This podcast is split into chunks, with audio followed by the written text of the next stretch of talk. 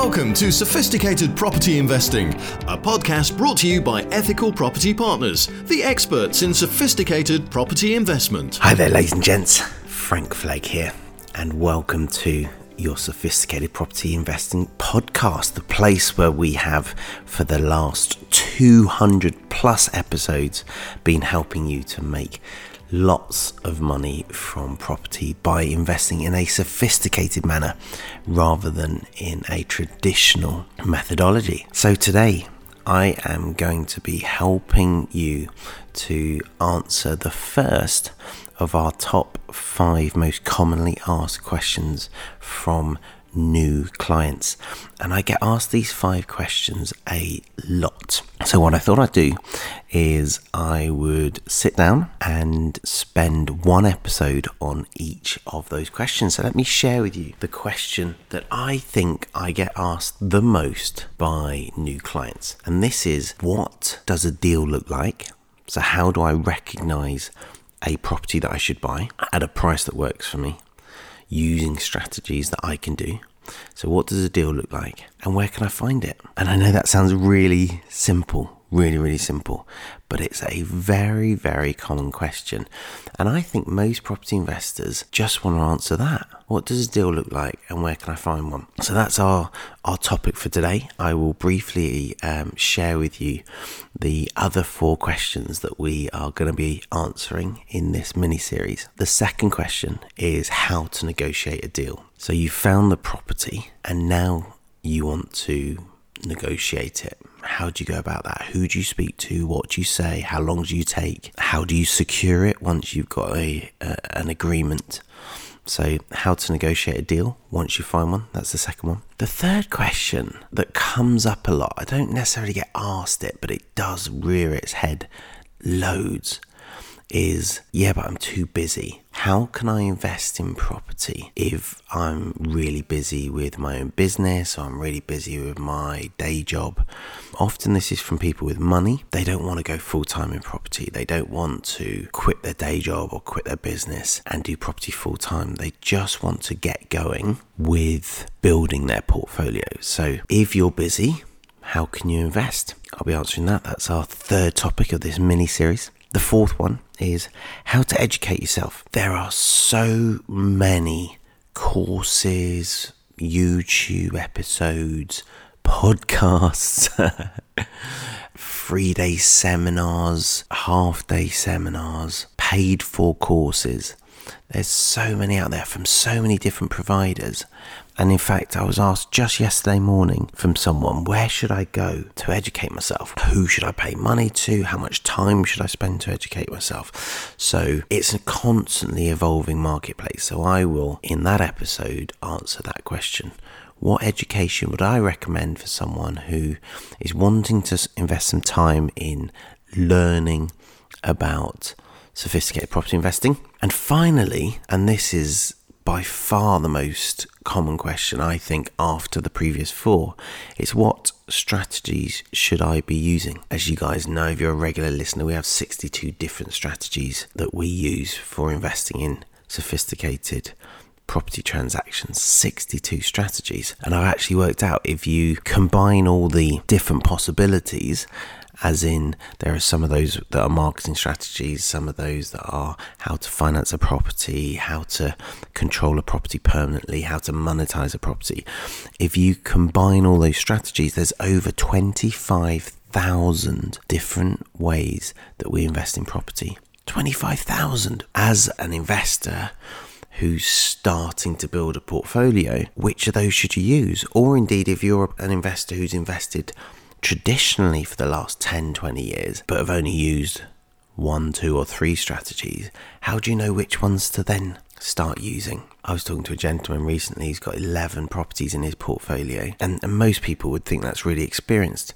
He's bought them all in the same way. He's, in most people's eyes, got 20 odd years' experience, but actually, he's got one year's experience and he's just then repeated it 19 times. And he actually was very light on property education. He didn't understand a lot of investment strategy, he didn't understand very much at all about risk mitigation and protecting his assets and ensuring he doesn't come unstuck and become a forced seller. And he certainly didn't have many tools in his toolkit for monetizing deals. So, those are our five topics. That's what we will be covering over the next five episodes. But in today's episode, I will be covering what a deal looks like and where can you find one. So let's dig in. Deals come in all shapes and sizes. I've heard so many different descriptions of what a deal is, and I've actually had clients in the room in front of me say to one another, "No, that's that's not a deal. I wouldn't do that." And someone else say, "Well, I would." And these are sophisticated investors. So, how do you decide? What what are your criteria? Well, the key thing here is the word "you." What would you decide? What are your criteria? Because a deal isn't a deal to everyone. You have to work out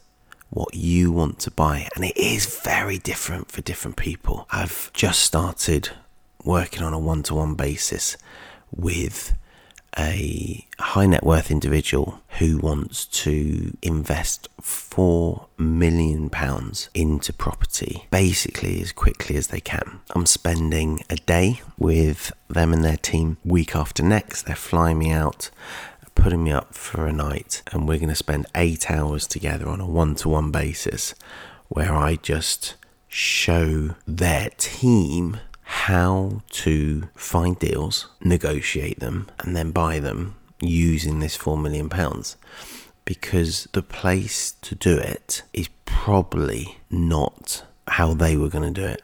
They were probably going to make a lot of mistakes, spend too much money on not very good deals, and end up with a fraction of the cash flow, fraction of the capital growth opportunity that they'll actually achieve after my education, after I've worked with them on a one-on-one basis to help them to invest in a educated manner in a sophisticated manner. That individual is going to invest in a very different manner to someone who's only got 100 grand. My partner at the moment has asked me to say at the moment, not planning to change anytime soon. My partner at the moment has asked me, or has recently asked me, is what I was trying to say, um, if I can help her to build a portfolio. She has cash to invest, not £4 million, I hasten to add, but a decent amount of money to invest in properties. And I've, uh, we've sat down and we've done a planning session on how many properties she can buy over the next year. We've got a 12 month plan, and it's not loads of properties, it's five or six over the next 12 months, and then reassess, and then maybe do the same amount over the second 12 months. So perhaps 10 to 12 properties over the next two years. And the reason we've split it up like that is I don't want to help her to build a portfolio that she doesn't enjoy owning. So what I've said is let's buy a few and then pause. So we'll probably do that five or six in six months. And then see how you feel for six months. And then if you feel happy and you enjoy how it's going and you enjoy the involvement that you have in your portfolio, fantastic. We can do another five or six. In some regards, that's a very similar position to the person with four million pounds. But in other regards, it's actually quite different. One of the differences, I'm going to be doing the 12 properties for her, whereas the high net worth individual they are using their team and I'm training their team. But in some regards, it's very, very similar. Neither of those people want to become full time investors neither of them really want to learn how to do sophisticated property investing. They just want to get their money into property. But because they're doing it at scale, different scales admittedly, but still both of them are quite a few properties, they're asking how to do it. So, what does a deal look like and where can they find one? And they're saying, you know, should I go to auction? Should I use a property sourcer? Should I be buying stuff off Rightmove, etc.? So, what does a deal look like? for those people. This might sound like a bit of a non answer, but it's the truth. It starts with what do you want? So, why do you want to put money into property? And you might think a day is quite a long time to spend with a team that just want to buy property, but the first part of that in fact, on the first day, it's two days because I'm staying overnight. The first day, I'm going out to lunch with the the individual himself to work out what he wants So he doesn't want to whack four million quid into property if that only gets him a thousand pound a month income. So it's not money into property at all costs. So what kind of return is he looking for? What kind of portfolio? Where does he want that geographically located? How much involvement does he want his team to have on a management basis? What kind of strategies is he interested in running? Does he care? Does he just want them easy? How long does he want to invest for? Because with 4 million quid, you can actually invest in such a manner that you never run out of money. So he could quite easily buy a property a month, probably forever more. And then with my other half, what does she want from property? And this is what we did. We sat down and we said, well, what does it look like? Now, she doesn't want to do no money down investing. She doesn't want to have loads of time wrapped up in buying properties and having to buy them super quickly and being under pressure and buying cash and then refinancing, etc., etc. So she's happy to put a couple hours a week into building a portfolio. Of course, she's got me. She's leveraging me a bit. So I've got a day in the diary to go and view a load of properties next week, in fact. So, what does a deal look like? Here's where I would start. So, if you're sat there thinking, yeah, so what does that look like for me, Frank? Well, the first thing is how much resource have you got? How much time? And when I say how much time, that's actually two questions. How much time are you willing to invest per week? And also, how aggressively do you want to invest?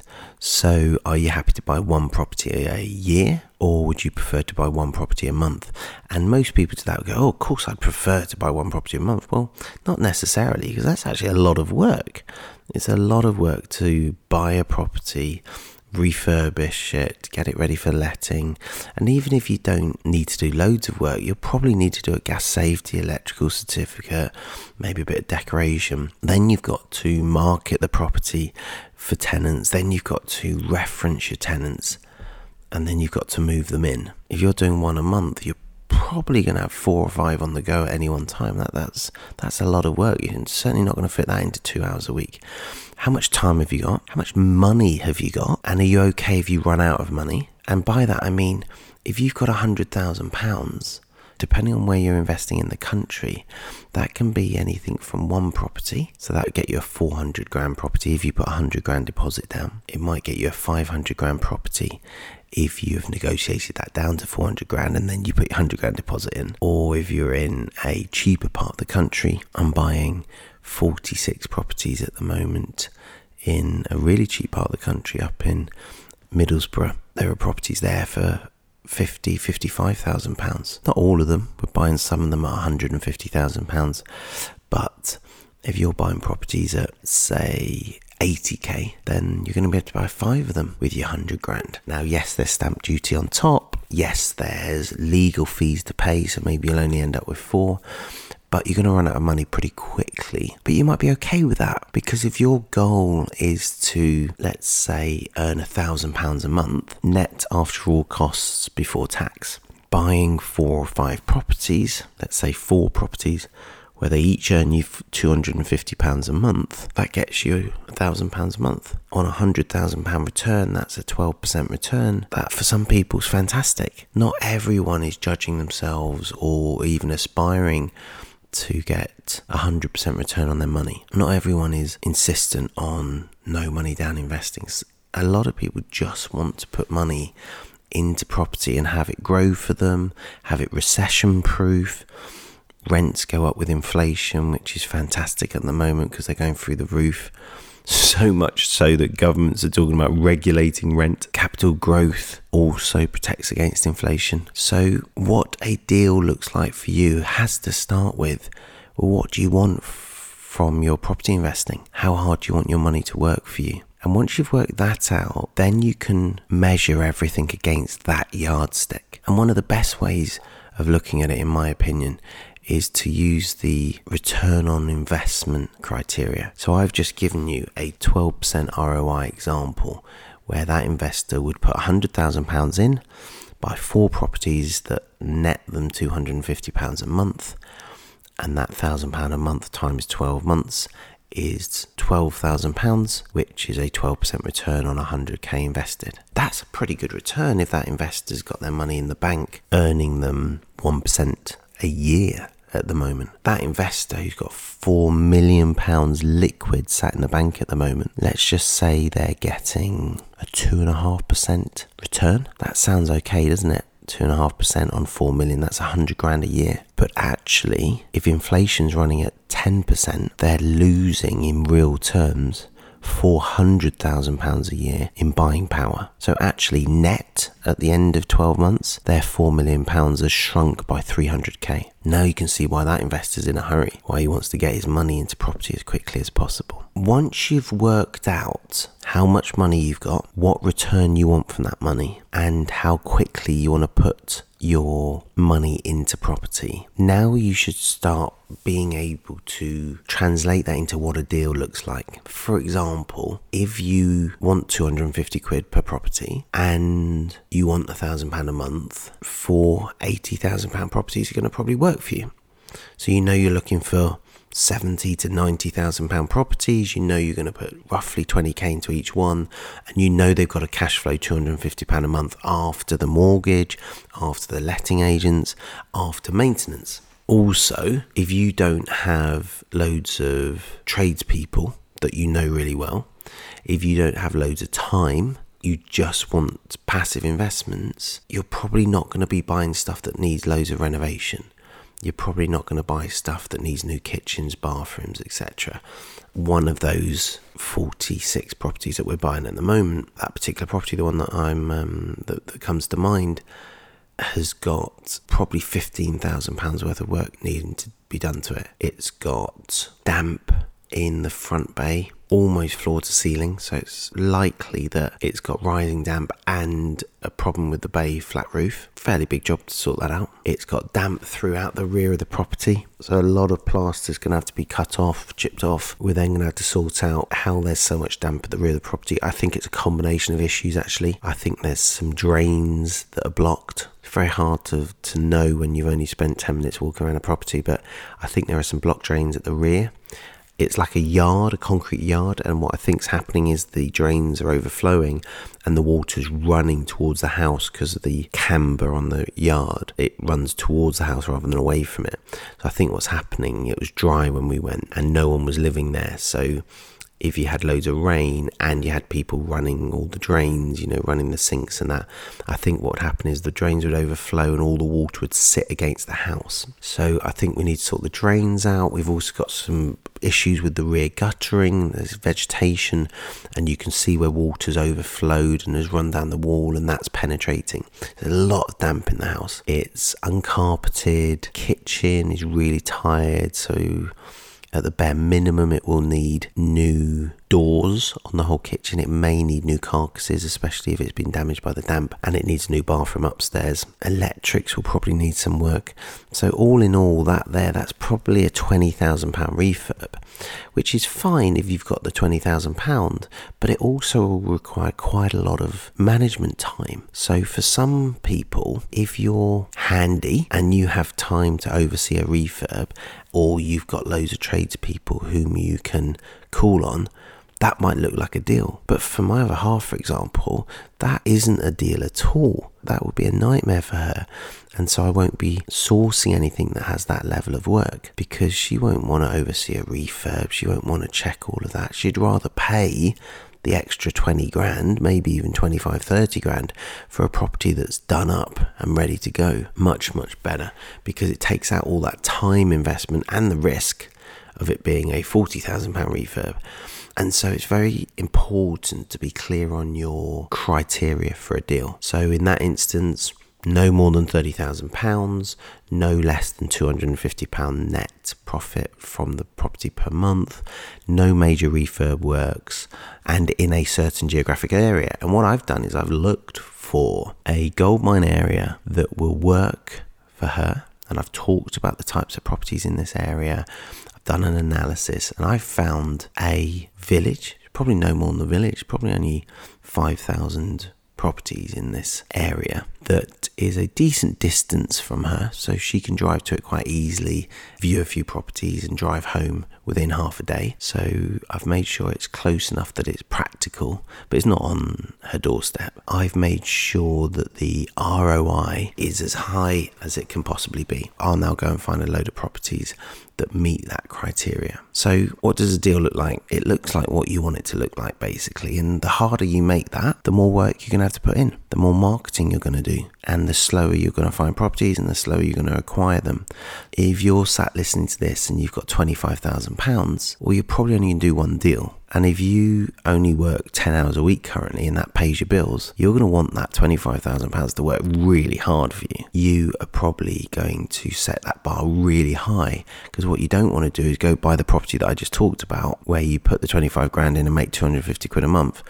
And now you're stuck with a 250 quid a month return and no more capital to go investing. You have to pick a strategy, you have to pick a plan that works for your financial situation, works for your time situation, works for your goals, basically, your aspirations. Once you've done that, you can then decide where to find it. So, where are you going to find your deals? And in this episode, I'm going to share with you where I'm recommending that those two individuals go find their deals. The place where I'm not recommending either of them is lead sources. And that might be a bit surprising, but I've just come across too many Mickey Mouse deals.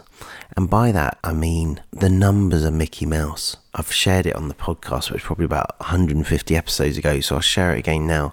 It was a flat in Derby and it was about 40 yards from a property I owned. And at the time, my property, I was using a service accommodation. And so I was going to it quite often. I think I, I just bought it and I was setting it up, something like this.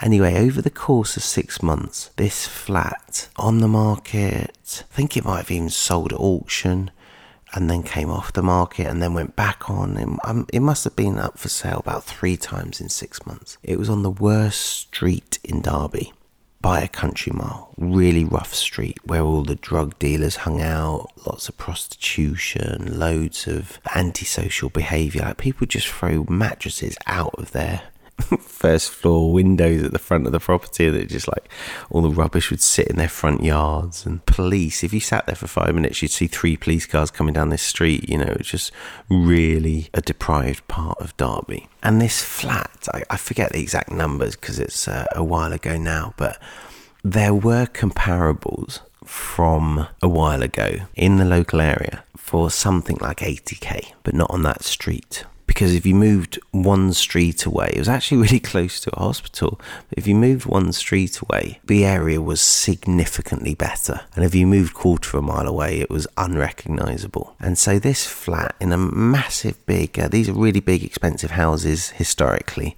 but they've now been subdivided or let as HMOs, etc. And this flat had been marketed at 80 and then 60 and then 55 and then 50 and then 40. It went for £26,000 at auction once. I, I saw it and I was like, oh, 26 grand. But the problem is you had awful tenants above. You were only buying a ground floor flat, and I think there were two flats above it. It had all kinds of issues with it, and that was why people were buying it, thinking 26 grand, God, that's a steal, you know, an apartment in Derby. And they were looking at rents in Derby, thinking, God, two, I think it was a two bed actually, two bed apartment, I can get 500 quid a month for that, fantastic. 26 grand, God, I'll have some of that in auction. Buying it, and then going around it, doing it up. Some of them were doing it up, and then like the boiler would get stolen and would it, it'd get and then they'd realise they couldn't let it for love nor money. And people would say like, well, there's Toyota in Derby and there's Rolls Royce, you know, there's 30,000 employees in Rolls Royce. Some of those are going to want to rent your property. They'd expect it to fly out. Actually, Derby was at that time massively oversubscribed with accommodation, especially share accommodation and low level accommodation. And so they couldn't rent it not even at two hundred pounds a month. And so it was an it was a liability for them. What they thought was an asset became a liability. And I watched this flat, and then I got an email from a sourcer, and I remember seeing this email, and I recognised the flat straight away because I drove past it every time I went to my service accommodation unit. And my service accommodation was 40 yards away, but was just off the street. It was just around the corner. And the reason I did service accommodation is because it was quite a nice three bedroom freehold property, my service accommodation. And we had a lot of working people come and stay there for a week, especially if they were like working in the hospital or working in Rolls Royce or Toyota or they were contractors sometimes we'd have that were doing work in Derby City Centre. This is only about 400 yards from Derby City Centre, so very central. And the reason I was doing so, and sometimes we've had like um, people coming for a weekend, for a wedding, you know, a family or a couple. It was three double bedrooms, my property. It had off road parking. It was tucked around off the main drag. So the antisocial behaviour wasn't directed at this property. It was definitely in a rough area, but we made it really clear in our marketing. It probably would have got about £400 a month, this three bedroom, really nicely done up. It was an architect designed property, actually. I'd bought it from an architect. I think I've talked about it on the podcast before, but it probably would have got 400 450 a month in a single AST rent because no one really wanted to live in that area. But as a serviced accommodation unit, we were getting a lot more than that. We we're probably getting four times that.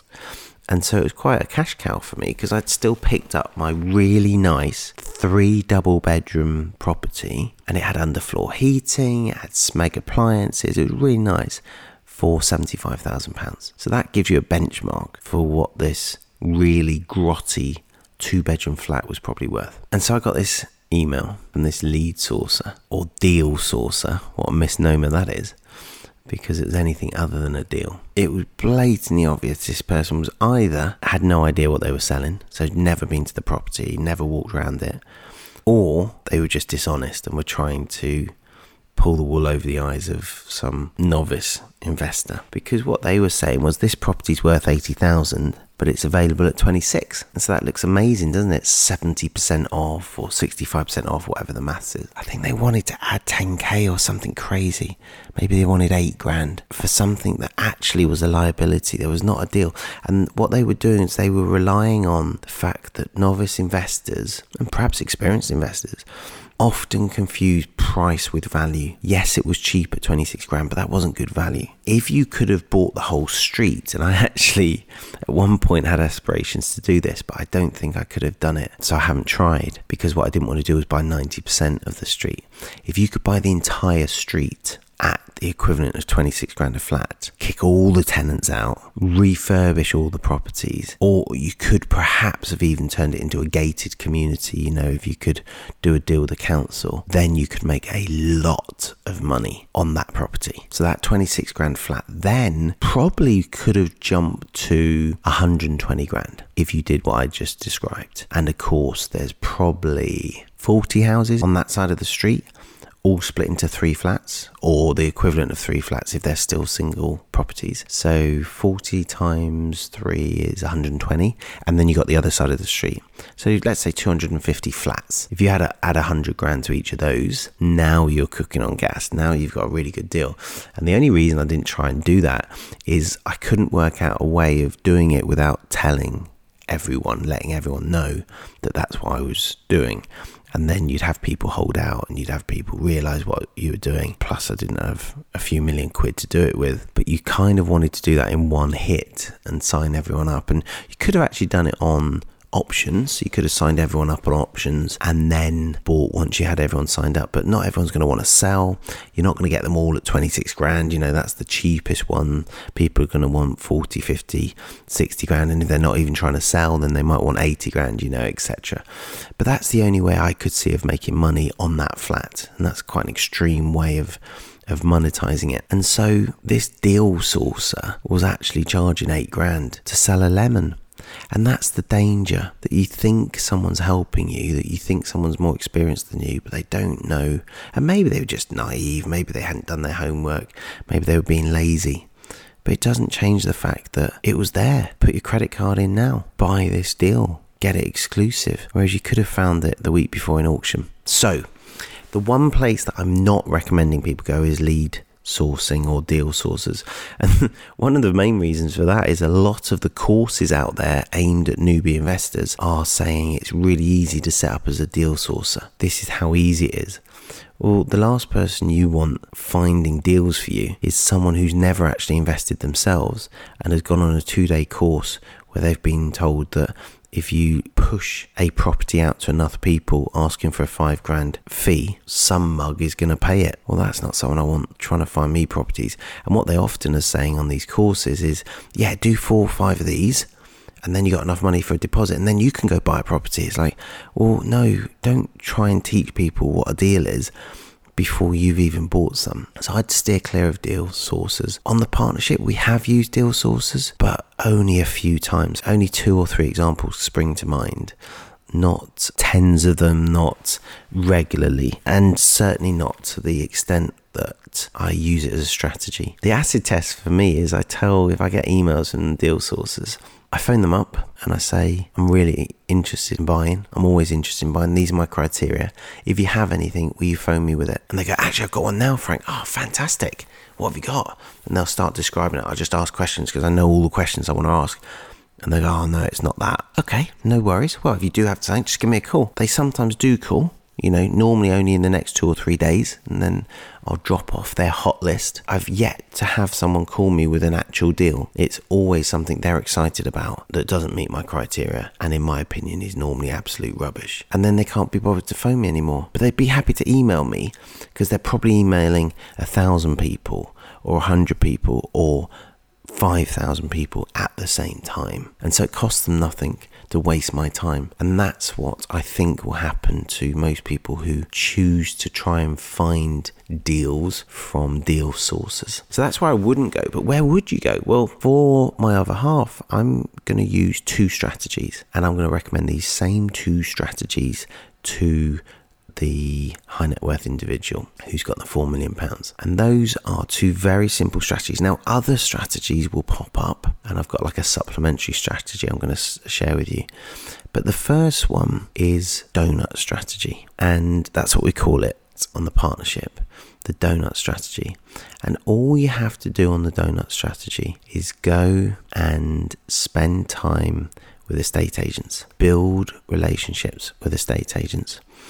I am kicking this off next week. I'm going to spending a day, I say a day, probably six hours, going around all of the estate agents in our target area, in the gold mine area. And I'm going to explain what we're looking for. And it's not earth shattering at all. For my other half, it's no work to be done, a decent return on investment. So I'm going to tell them how much a month I need to be making on each property, or she needs to be making on each property, a maximum and a minimum purchase price, so value, and then a idea of the type of property. So not interested in leasehold, don't want the complexity, don't want the standing, don't want the service charge, don't want the ground rent. Mainly want two bed terraces and three bed semis. I know the area, the goldmine area, because I've done quite a bit of analysis on it. So I know what kind of tenants I'm going to be getting, etc. And I'm going to want these agents ideally to manage these properties afterwards. Not all of them do lettings, but ideally I'm going to offer them the letting management afterwards. I'm going to take proof of funds. I'm going to actually show them a bank statement that shows how much money my other half has to invest in property so they can actually see oh when he says he wants five or six in the next six months he's serious because i can see there's money there to buy that so i'm just going to be completely open with them i'm going to explain the criteria and then I'm going to ask them what they've got and hopefully go and see some on that same day. Now, the really important thing here is to speak to the decision maker in the branch, the actual mover and shaker. It's often the manager, but not always. It's never the tea boy. So you need, before you go into an estate agent, and estate agents are funny because they have a rule often in the branch that whoever signs up the purchaser or signs up the investor, you know, as in takes their details, they belong to them moving forwards. So if you end up on the book of a really junior negotiator, they're never going to be able to get you good deals. They're just going to be able to show you what you can already see on Rightmove.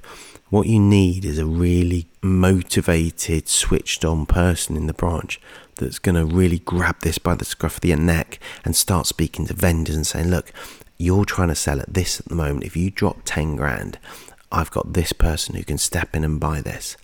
They're already buying three others from us. We can get yours sold in the next week. We can be instructing solicitors in two weeks.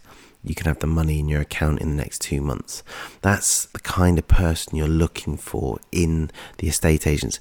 And here's the key thing it's not enough to go in once. You then need to stay in phone contact with them. You need to be popping back regularly to be touching base with them and making sure that you're at the forefront of their mind, that they think of you when they next sign up a property. And it may be the valuer that you build your relationship with, but it's really important you build a relationship with the mover and the shaker in that office. So that's the first thing to do. The reason they're not going to like you very much is because you're making them look silly. So if they've told, because remember, they value the property and they tell the vendor what to market the property at and what they can get for a property. So if they say, this property will get you 110 grand, but actually market value is 100, it's going to sit there and not sell. If you then come in and say, right, I'll buy anything at 10% below market value, as an example, you're offering £90,000. But now they're £20,000 embarrassed because they were the ones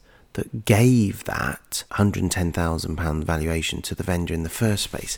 So it's really important to see it from their perspective.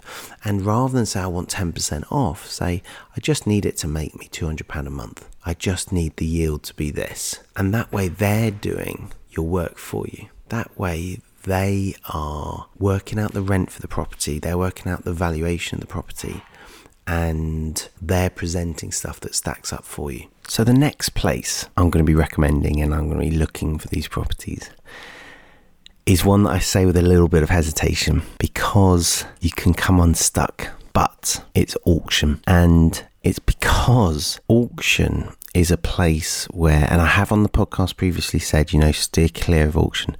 But when I've said steer clear of auction when buying properties, it's because I've been talking about people who want to be doing no money down deals, who want to be doing sophisticated property investing.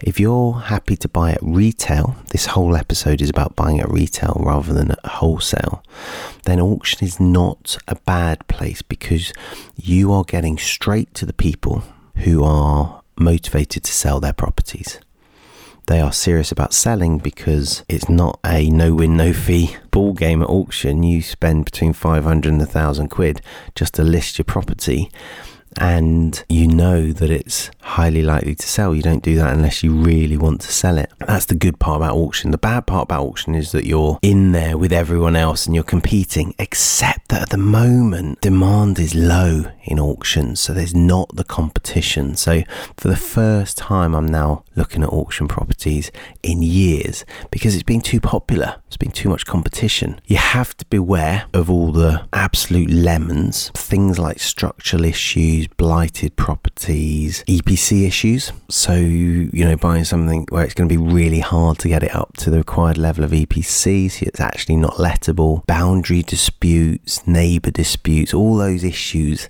you have to be very careful of in auction because it's basically all you can rely on is what's in the legal pack. You can't ask questions, your lawyers can't ask inquiries.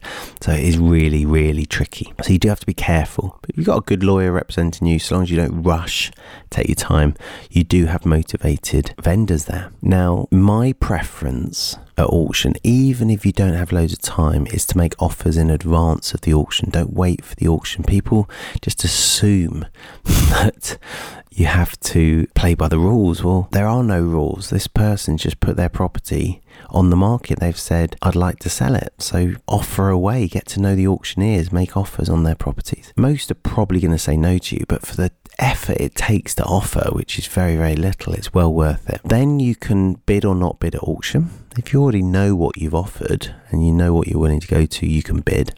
Bearing in mind that most properties will sell quite a bit higher than the guide price possibly not as high as the uh, reserve. I had a property that uh, I s- tried to sell in auction a few months ago, and it got to within £500 of the reserve. And the auctioneer didn't go to the person afterwards and offer for them to have it 500 quid more.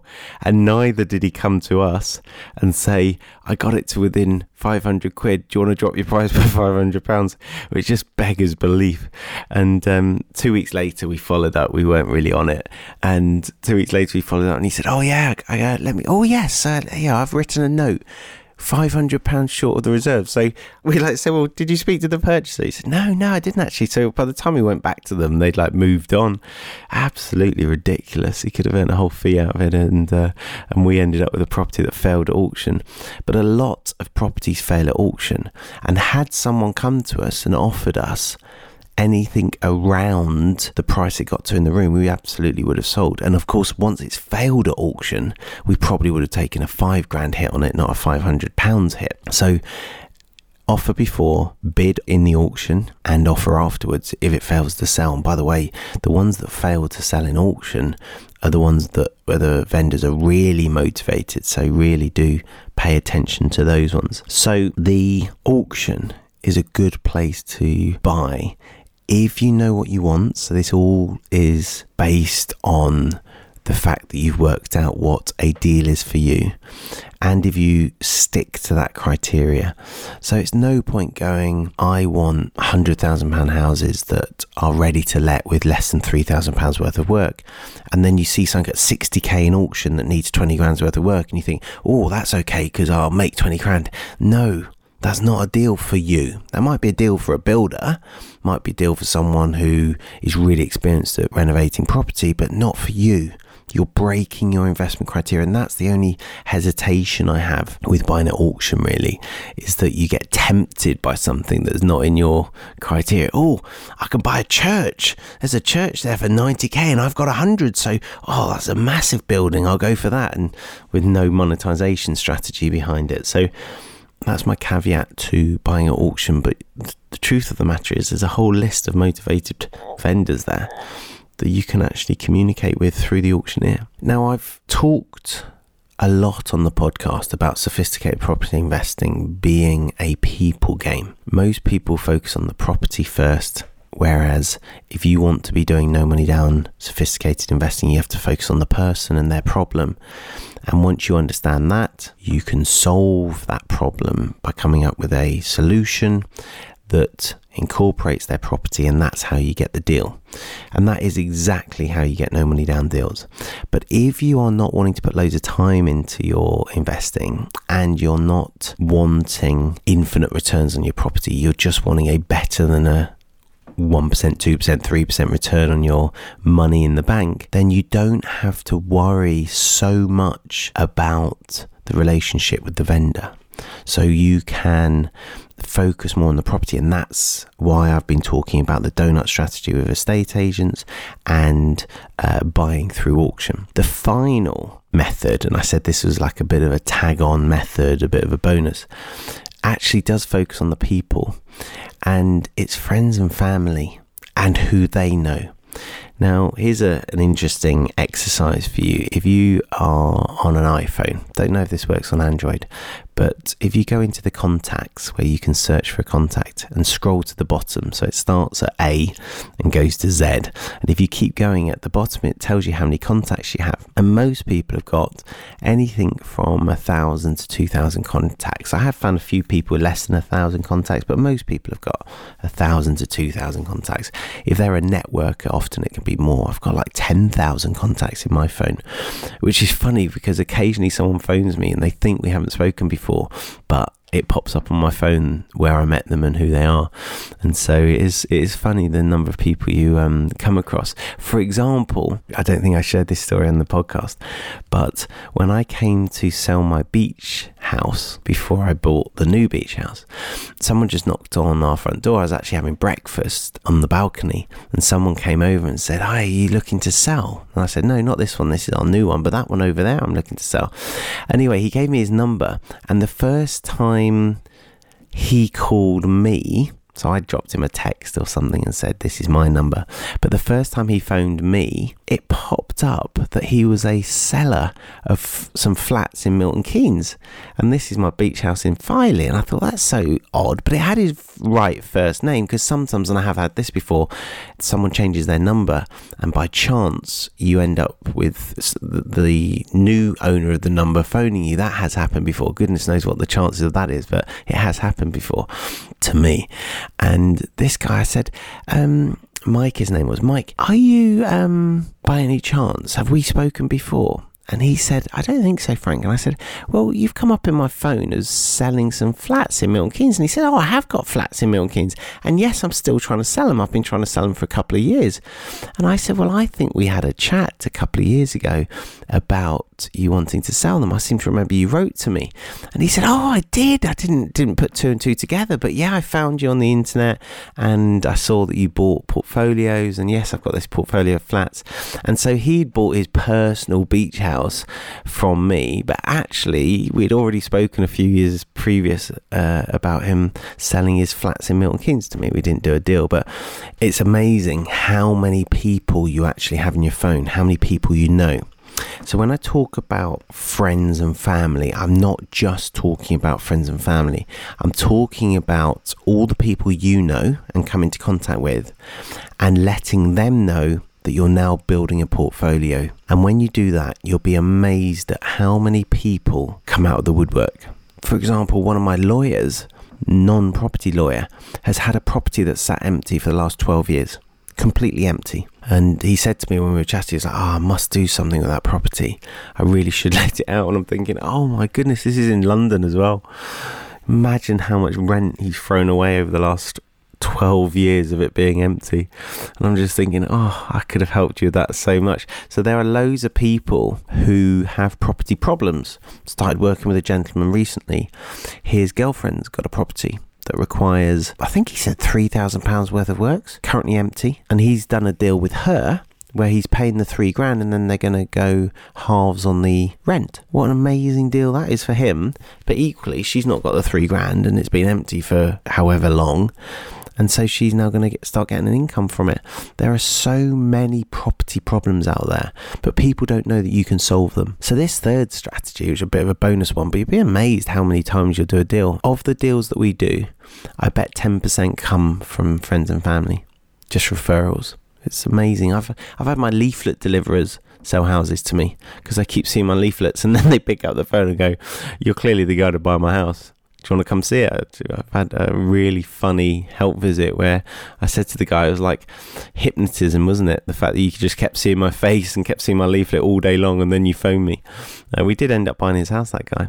In fact, I flipped it to an investor and uh, made about 30k on it. Letting your friends and family know that you're buying in a certain area, that you are interested in properties that you can buy, um, that you have money waiting, that you're going to rent them out, just basically sharing your buying criteria. And if you do those three, guys, if you do those three strategies consistently, and it really doesn't matter, you can do them one hour a week, you can do them three hours a week, you can do one day a month. It really doesn't matter, but you will then start to build your portfolio. The deals are not going to be as good as the deals that we do on the partnership. You're not going to get all your money back out within a few months or a year, but what you are going to do is build a portfolio of solid properties, earning you solid returns, which, if you stick to your buying criteria, is going to increase your net worth, it's going to increase your wealth, it's going to increase your cash flow. And you've now moved money from your business, from your savings account into property, which in my book is a really sensible move. Guys, I hope you've enjoyed this episode. Hope you've enjoyed this introduction to how traditional investors can start to move towards sophisticated investors. And of course, if you enjoy that and you enjoy building a bit of a portfolio, you might then decide actually I can spend a bit more time doing this. I'm quite enjoying it. And you can start to move towards the, the more sophisticated end of the spectrum. Until next time, guys, happy investing. Sophisticated Property Investing, a podcast brought to you by Ethical Property Partners, the experts in sophisticated property investment.